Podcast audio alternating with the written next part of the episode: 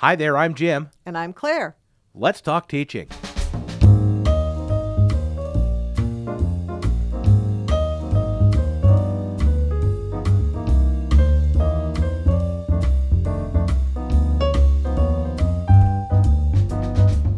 Welcome to Let's Talk Teaching, a podcast from the Center for Teaching, Learning, and Technology here at Illinois State University. I'm Jim G, and joining me once again, our director, Dr. Claire LaMonica. Hi, Claire. Hi, Jim. So I got this big thing behind me now. I know there's light. There's light pouring in here. Where is it coming from? I don't all- understand. We're gonna have to start wearing sunglasses all the time. yeah.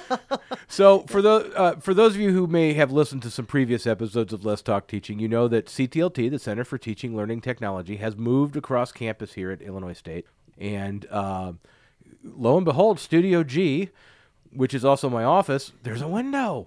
There's a window in your office. You know what? There's two windows in my office. This is true. Well, it's good to be the king, I- as yeah, they say. Yes, Yes, it's good to be queen. Good to be queen, yes. and deservedly so. Uh, Well, anyway, uh, so we're here post move, and we're just doing a little episode today because we haven't done one in a couple weeks.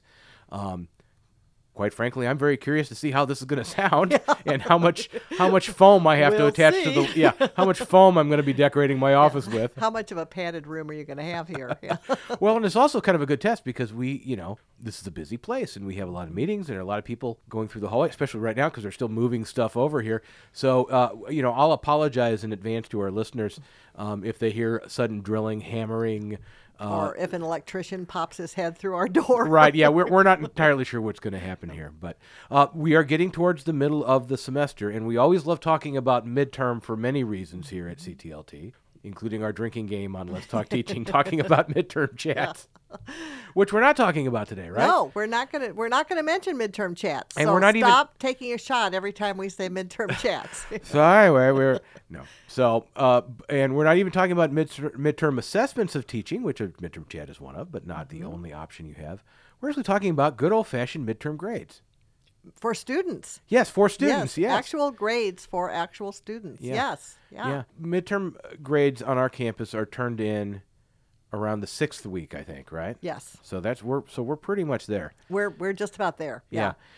And that's not exactly midterm. It's a little before midterm, but it's it's done at that time for an important reason. Right. Well, the the idea is uh, not to get them in by midterm, but to get them in before the date, uh, the last date on which a student can withdraw from a course. Right. So if a student is truly failing a course, and sometimes I have learned in my long checkered teaching career that students really don't know that they're failing a course. Um, and so uh, it's a good idea to let them know that because if all of a sudden they find out they're failing several courses, it may be, you know, that may just be too much. They may they may just look at that and go, I I can't I can't recover in all of these situations. So at that point, the best option for them may be to do a little selective, you know, weeding and uh, and drop a course. Yeah. And then they can concentrate on their on doing better in their other courses. Yeah.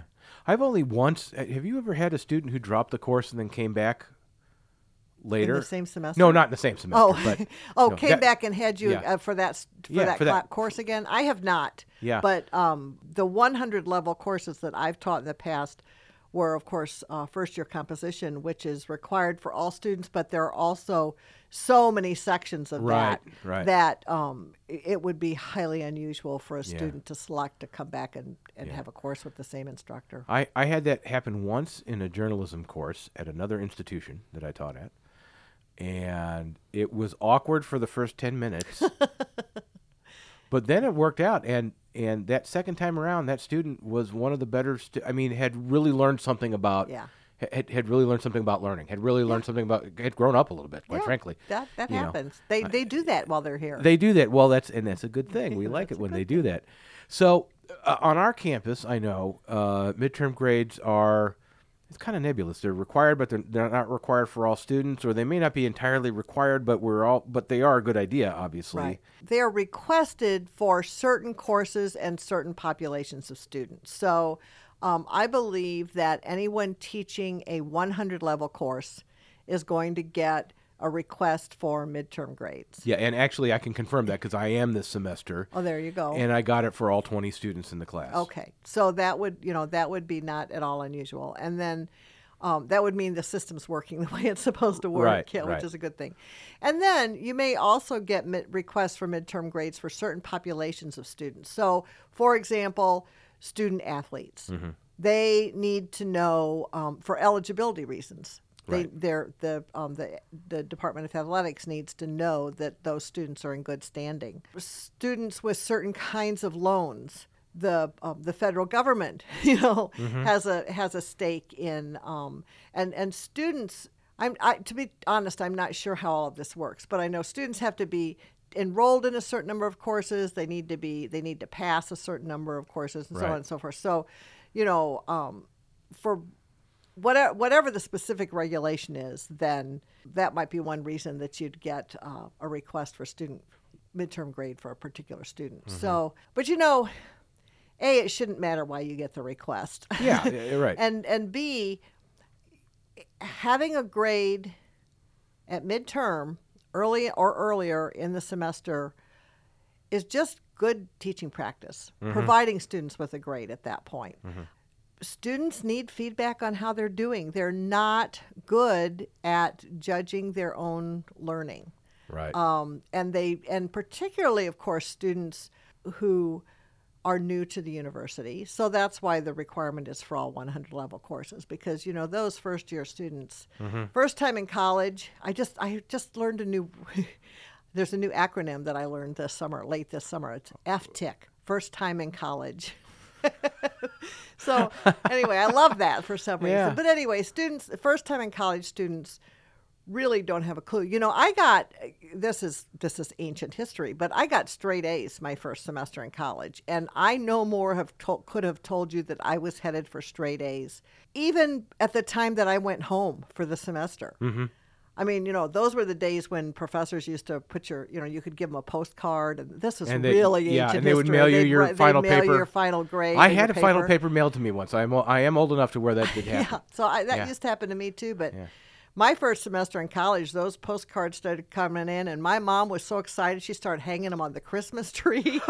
she was, she. wa- I think we were both surprised. I don't know what that says about me. Well, it says a lot about my career as a high school student. But Right, yeah. um, you know, Yeah. I, I had no idea. So Were- did you it- have a but It work the other way too. Now wait a minute. Did you have a troubled career as a high school student in terms of grades? Oh, I had an, an, an uninterested career. Oh, you were like me. You zoned out. Were you really good until like your junior year? No, no, no, no. I just had much more important things to worry about in high school. Oh, I- okay. I, All did right. fine. I mean, I Oh. got into the University of Missouri. you Yeah, know, well, this, but, this but, is true. uh, I was going to say, yeah. but um, I was n- by no means a. I was so far from being a straight A student. Uh, that was, you know, yeah, I was Uh, not. I had a German teacher who told my parents, "Well, he's getting a B in the class, and that's mainly because he's charming, Yeah, but he really can't Yeah. speak the language.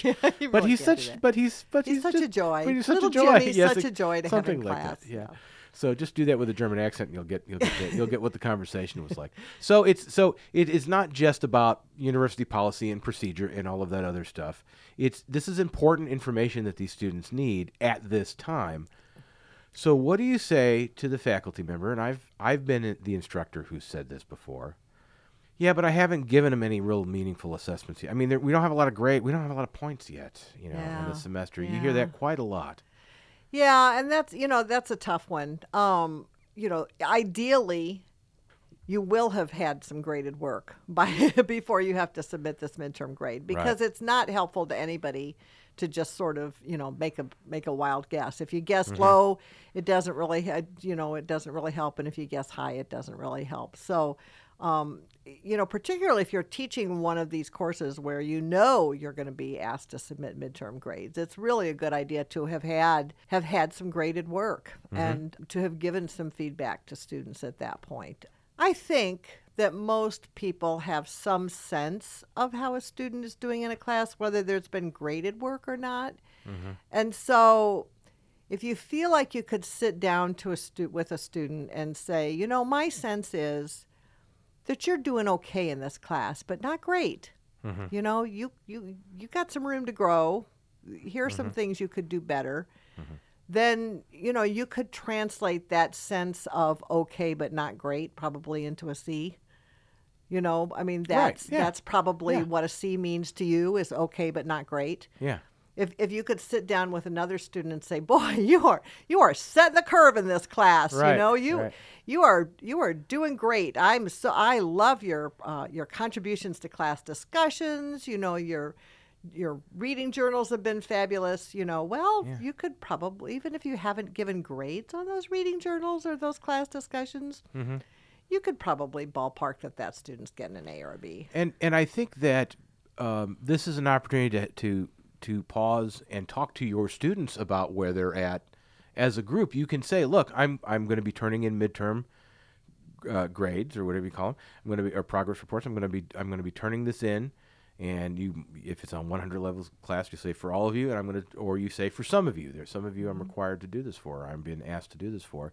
We haven't had a lot of grading done yet this semester, mm-hmm. so this is going to be my estimation based on your attendance and, and everything else. So um, once you get that, if you have questions, come talk to me, and, and I might seek you out and, and do all that. So I think it's an opportunity to have a conversation with your Yeah, students too, to have that yeah. communication.